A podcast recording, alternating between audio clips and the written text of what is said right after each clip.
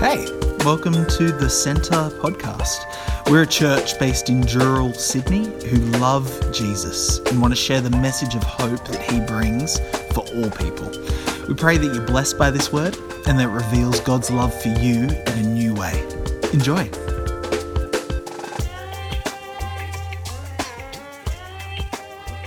Paul, a servant of Christ Jesus, called to be an apostle and set apart for the gospel of God.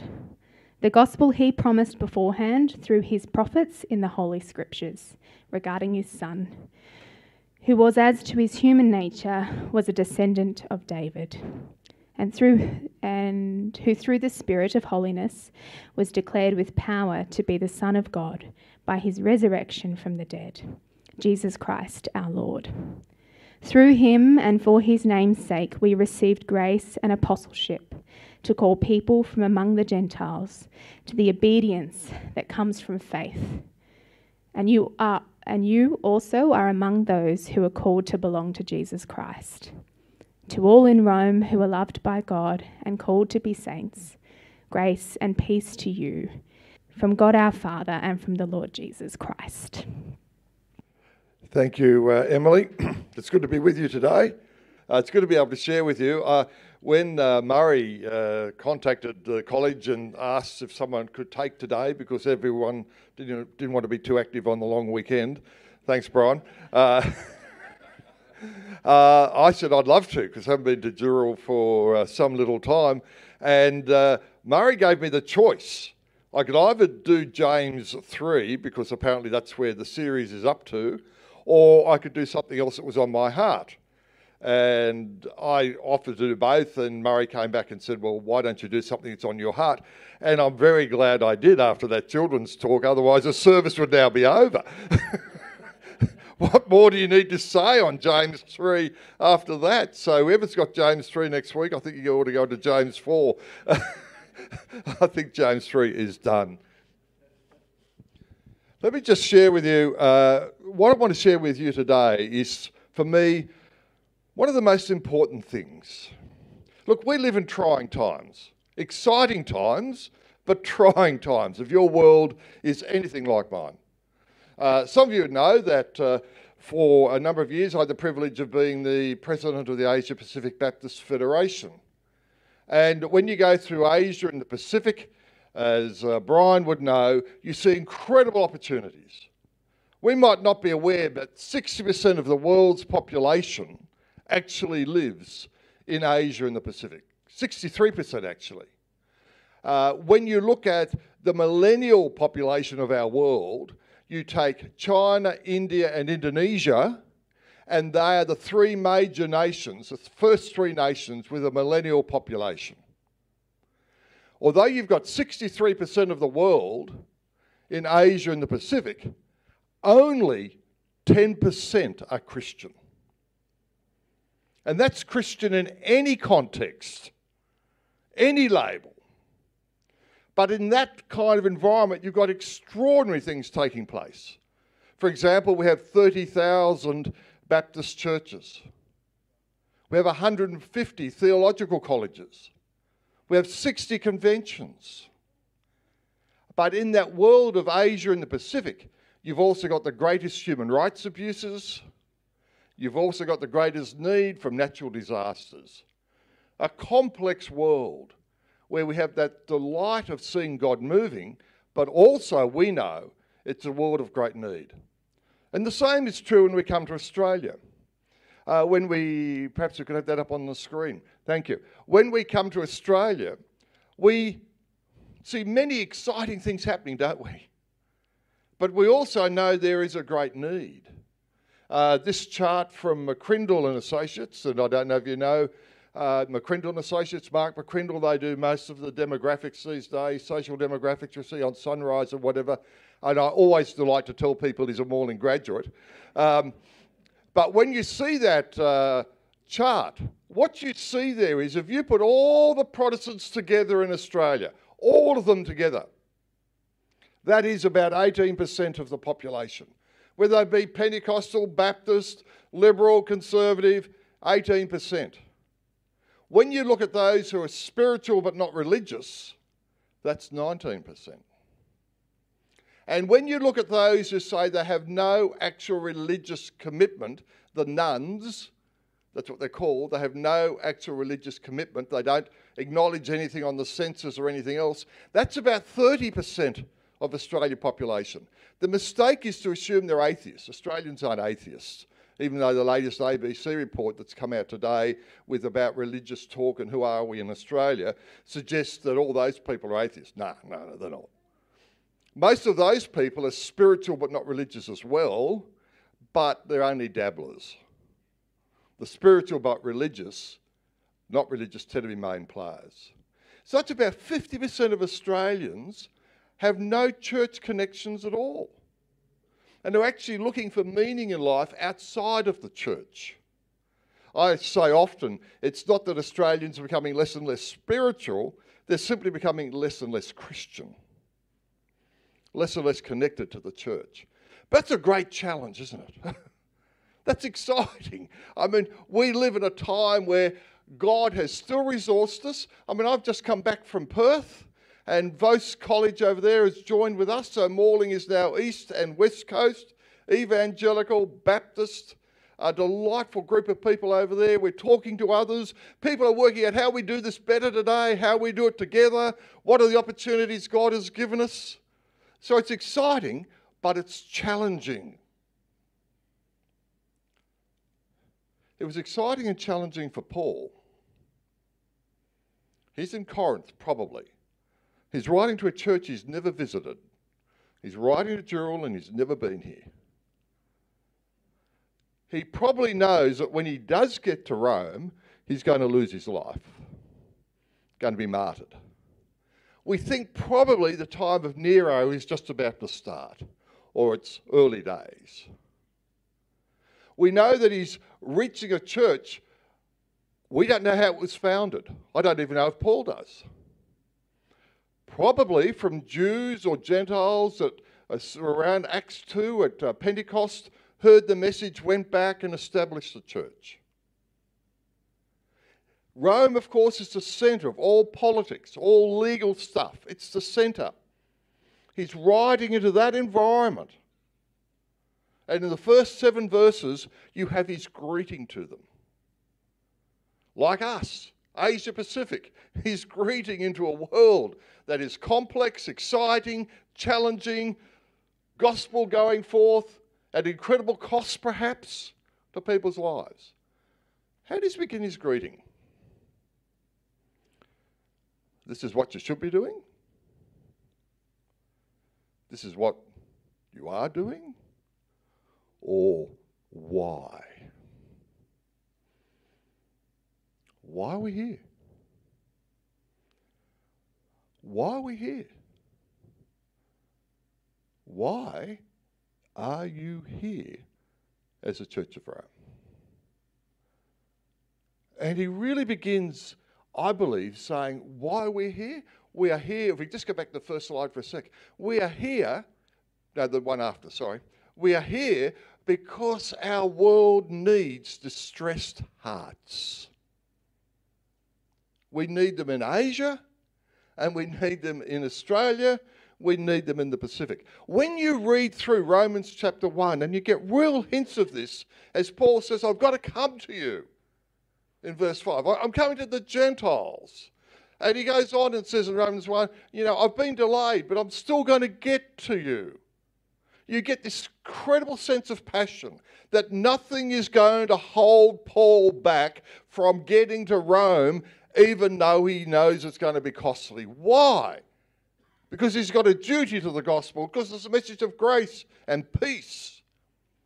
You actually see that in when he goes to the Greeks for the first time in Athens. And as he goes into Athens and the Greeks are there and he comes to the Areopagus to speak, how does he begin? He begins with tears. He was distressed by all the other gods around. Friends, I strongly believe that if we are to meet the challenge of our age for Asia Pacific and for Australia, we need to take up the sentiment of Paul in these seven verses, as seen in Paul's ongoing writings, he was distressed. Are we stressed for our neighbours who are exploring alternative spirituality with no connection to Jesus? Are we distressed for our family? Are we distressed for Asia? I think that's the key to revival. I think we can almost finish now and go home. If we're not distressed, we will just be what are we doing? What's it look like? What's our programs? There will be no why. Secondly, we see in this passage, thank you, the next slide, we see in this passage why because we have been chosen. So we're asking, what's going on here? What are the whys? In some sense, what they're the forgotten whys. What do we need to remember if we're going to be the people who are change agents and working in our community and building ourselves up again? Why are we here? Because God needs distressed hearts. Why are we here? Because we're chosen, set apart. This church is not our idea. Our being here is not our idea. Paul makes it very clear in these verses. He was chosen to be an apostle and a servant, and you are chosen, as he goes on in, in the end of that passage, uh, verses 6 and 7, to illustrate that we are chosen as well. I like to say that God didn't wake up in the morning. Now, God doesn't wake up, but I'm just using a kind of metaphor. God didn't wake up in the morning and thought, oh, I wonder if Dural Baptist is going this morning on a long weekend or whether they've all gone out bush or something. I mean, God knows. He preordained who we are, where we meet, what takes place. Nothing surprises him. Why are we here? Because he's chosen us individually and collectively to be his servants at this time, in this place, for his service. That's the why. We're distressed. We know God's called us. And uh, we sung about it this morning. He makes it very clear that those he has called, he loves with an overwhelming love. He goes on and says, Those he has called, not only does he love, they are holy, they are saints, all of them. There's no elite standing in the church. There are not this group over here as saints and that group over there are the hangers on. All of us are holy. All of us are saints before God. All of us are equal. This is revolutionary to that day. In that day, only the elite had standing. Here, we all have standing. And we all receive grace and peace the western part of the church was going to go on and focus on grace. The eastern side of the church was going to go on and focus on peace. It's lovely here that Paul's got both together. We know grace of Christ, but also we know peace, shalom, one with God, one with each other, one with our neighbour, one with creation. Why are we here? We're chosen. We're chosen. Also, why we're here? We're here because it's God's gospel. It's not Brian's gospel, Murray's gospel. It's not your gospel. It's not a Hillsong gospel. It's not a Ross Clifford gospel. It's not a Spurgeon gospel. It's not a Wycliffe gospel. It is God's gospel which Paul nails in verses 1 and 2. And he goes on in verse 2 to show how we can be sure it's God's gospel because it's come to us from the scriptures. It's come to us through the scriptures. By that he means the Old Testament. The gospel is found through the scriptures. It is not me speaking, says Paul. It's not Peter speaking. It's God speaking to us. Why are we here? We're here because God's called us to be distressed, to be servants of His gospel. And it's interesting when you look at this gospel that uh, we've been called to hold to, we'll see that it's a twofold testimony. Now, if you do any study with me at Morling, you'll know that uh, this for me is extremely significant. This is exactly what Jesus does as well, and Paul does elsewhere. What's this gospel look like? You know, if you go through all the sermons in Acts, you'll find basically this pattern from the time of Pentecost up until Acts 17. Particularly when Paul and Peter and others are dealing with a Jewish synagogue based audience. When they're dealing with God-fearers, when they're dealing with people who send their kids to church and turn up at you know, Christmas and Easter and whatever. They're out there, but they're not actually totally committed. And what's this twofold gospel? It is God's gospel, but it's a gospel that is evidenced and based on the fact of one, it's a fulfillment of Old Testament scripture. It's from the scriptures, he says, the Old Testament scripture. Remember Jesus on the road to Emmaus? He unpacked in verses 44, he um, uh, in, on the road to Emmaus, Luke 22, he unpacks how all of the scriptures pointed to him his life, death, and resurrection. It is a scripture based gospel, it's a fulfillment of scripture. And then, secondly, the resurrection establishes it, as this shows. People ask me, why'd you write the book, The Cross is Not Enough? Isn't it controversial? No, not at all. There's no resurrection, you wouldn't be here. I was speaking at uh, Trinity Grammar School. They asked me to take all year 11s, and um, which was interesting. It was on the resurrection. They've been doing some work on it. And I think one of the guys asked me a question they always put on the Q&A, like, uh, well, well, how can I have any basic confidence that the resurrection has any truth and has any application today? And it just hit me. Well, you wouldn't be at school if it didn't happen. He said, what do you mean?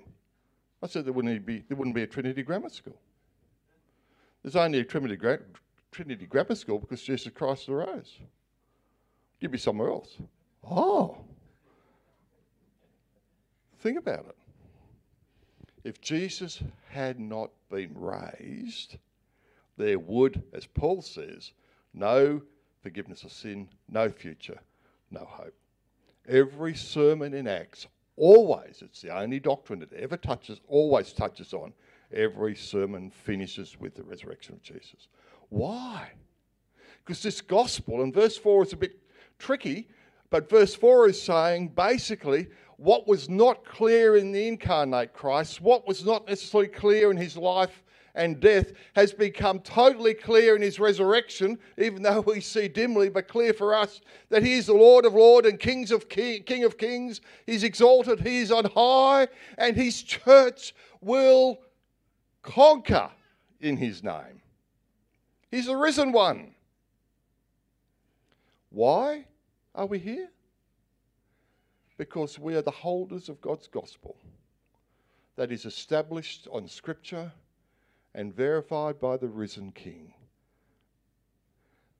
I've just noted there, which you might be interested in. Uh, if you're actually dealing with uh, an atheist or a skeptic today, the passage they hate the most is the one that they can't really pick apart. 1 Corinthians 15 3 to 5. Everyone agrees, basically, skeptic and Christian alike. It's written by Paul. There's no doubt about that. As you read it, is as it was written.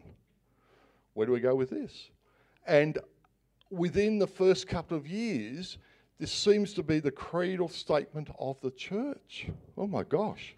These guys actually believed it and they said it very early and they give witnesses to the event. What I received, I passed on to you. Christ died, buried, and rose again, according to the scriptures, for the forgiveness of sin. And then he appeared to Cephas and the twelve. Have you got it? Exactly the same. It comes from the Old Testament and it's verified in his resurrection.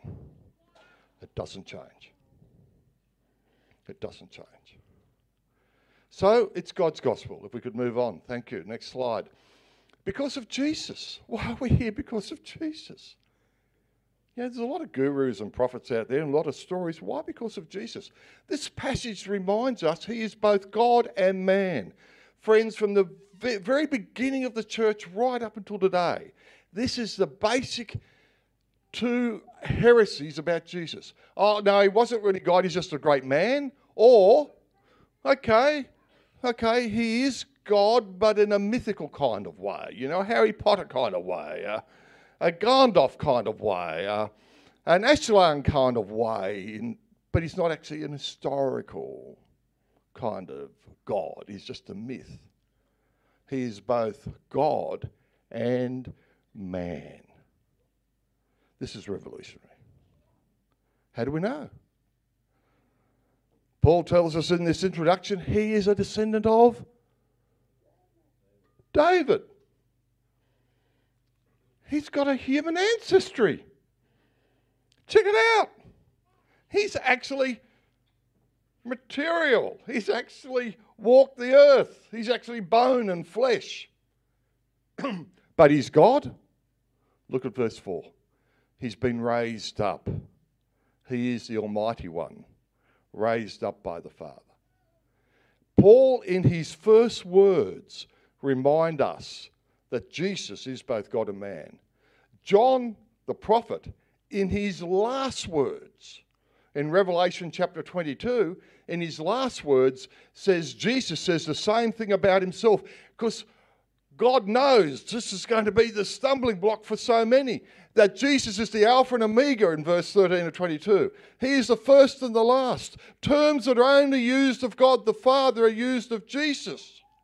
He is the Alpha and Omega. He is the first and the last. He is the divine one. And verse 16, by the way, same as Paul, he's a descendant of David. Doesn't change. Same pattern. Both God and man. What difference does that make? Because Jesus is a man, he understands our journey, he understands our hurts, he understands betrayal, he understands silence when people should be noisy, he understands noisy when people should be silent. He understands physical disaster. He understands at times what it must mean to be separated from the Father in our human experience. There's nothing that he can't identify, says, of, says uh, Hebrews 4. And because he's man, he can take the sin of mankind upon his back.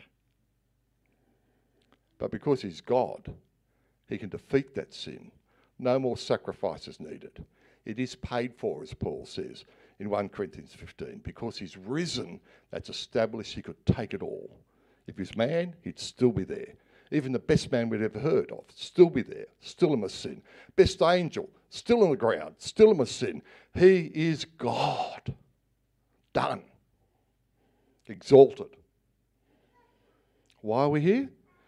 There is no other way of life that introduces them to a Saviour who is both God and man, who understands, who walks, who hears, who's with us, and who forgives us. It's extraordinary. Not only that, why are we here? Because, uh, I'm just trying to read that last one. Why are we here? Oh, knowing and rejoicing the truth of this doesn't depend on us. This is a biggie. Why are we here? We're not here, friends, to go out there and tell the world, God is good, you're not, do better. We're not here to go and tell the world that it depends on me and it's let's find another 10 self help books, 52 ways to make it better with Jesus. Now, by the way, I've got a new book coming out. That's not a plug for that. on the resurrection, life, and discipleship. It's not that we're not here to help people to grow and to become who God has called them to be. Why are we here? Because we know this truth of being called.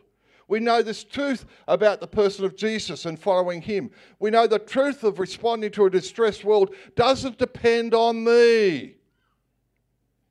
That's liberating liberating, where a world is trying to find a spirituality that works, and it's about how can I pull myself up from my own bootstraps? How can I do better and better and better and better and better, better? Off the treadmill. Off the treadmill. because these events happened in history. Paul's making it very clear. This is a man who walked this earth. This is a man who has resurrected and appeared in history. This is a gospel that is from God. It's not a gospel of human making. It's not of me, it is of him. I received a letter that some of you might be aware of a little while ago, and the letter actually um, said to me that uh, the woman writing to me uh, wanted a little track I'd written called Resurrection Fact or Fiction for um, crossover. And she said, Look, my story is my husband has dementia. He's had dementia for some time. He's only in his 60s. He's in a special place now. I visited him as often as I can, three or four times a week. It takes me an hour and a half to get there by public transport. Uh, he has no idea who I am, as far as I'm aware. And the last time I was there, the staff thought they were doing me a great service when they said, Oh, you'd love to know that the medical tests show that your husband's going to live for another 20 years. I said, I can't take it. And she said, Ross, I've got a great church and friends. They all give me big hugs. Fantastic. But I just need to know it's true. I just need to know that what I've invested my life in and what my husband invested his life in is true. I'm barren. I'm bare. There's nothing here. Have you been there? There's nothing here. But when I know that He is risen, when I know that He is the one of David, when I know He understands and He is with us and He is the risen one and it's God's gospel, then I can survive no matter how I feel. What happens to my church? What happens to my college? Whatever they say, whatever happens in me, in the end, it's not of me, it is God. I can push on. Now, of course, she's seeking that ingrowing work of the Spirit in her life. But at this time of barrenness, you can just step back and say, I'm still in here. I've still been called. The world is still distressed. I still got God's gospel. It is a certain gospel, and it goes beyond my experience. And then finally, if we can, what is the why? Why are we here? It's grace, isn't it? We read in this passage, it's grace. It's, it's grace. Why are we here? It's grace. And I've given you a little quote there from C.S. Lewis. You might not be able to read it, but uh, you no problem getting the um, live stream or whatever you'll see it. Uh, C.S. Lewis is in a conference. You all know who C.S. Lewis is? You know, the great Narnia and whatever. He's at a conference, and there's a great debate going on, comparative religious conference, what makes Christianity unique. And he, when, he, well, when C.S. Lewis is informed about what the conversation is, some are saying it's his virgin birth, and uh, you know others are saying, well, hang on. Most religions have some kind of virgin birth, even though they're not historical, they're a myth, but they have one. And then uh, someone else says, oh, it's about the resurrection. And most religions have a resurrection, even though it's myth. Why? Because we have a common story. And Ursula and the Lion and Harry Potter and, uh, and Tolkien all have heroes that die and rise again. They're all telling the same story. There is only one, folks. But although Christianity is historical and they're all mispointed the history, he goes on and says, well, you know, What's the difference? That's easy. We're the only ones with grace.